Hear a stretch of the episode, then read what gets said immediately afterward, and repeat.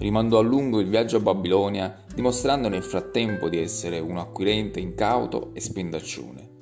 Alla fine lo estromisi, ma ormai gli affari si erano deteriorati a tal punto che avevamo soltanto della merce invendibile, senza più oro per comprare dell'altro. Sacrificai ciò che era rimasto ad un israeliano per una misera somma. I giorni che seguirono, padre, furono amari. Cercai un impiego e non lo trovai, poiché ero senza mestiere né pratica che mi permettessero di guadagnare.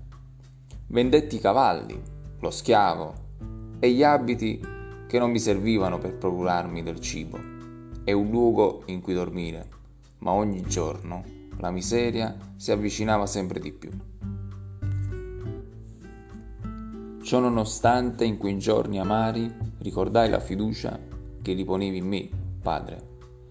Mi avevi mandato nel mondo per diventare un uomo e questo io lo desideravo davvero. La madre nascose il viso e pianse silenziosamente.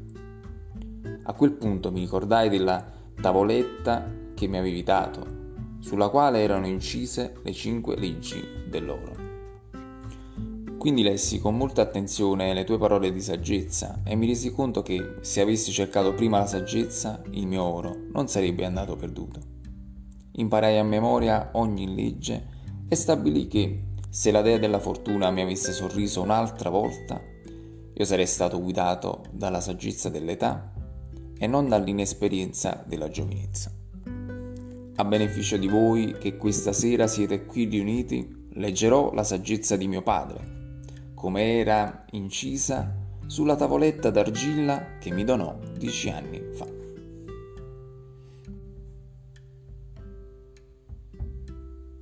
Durante il prossimo episodio scopriremo insieme le cinque leggi dell'oro.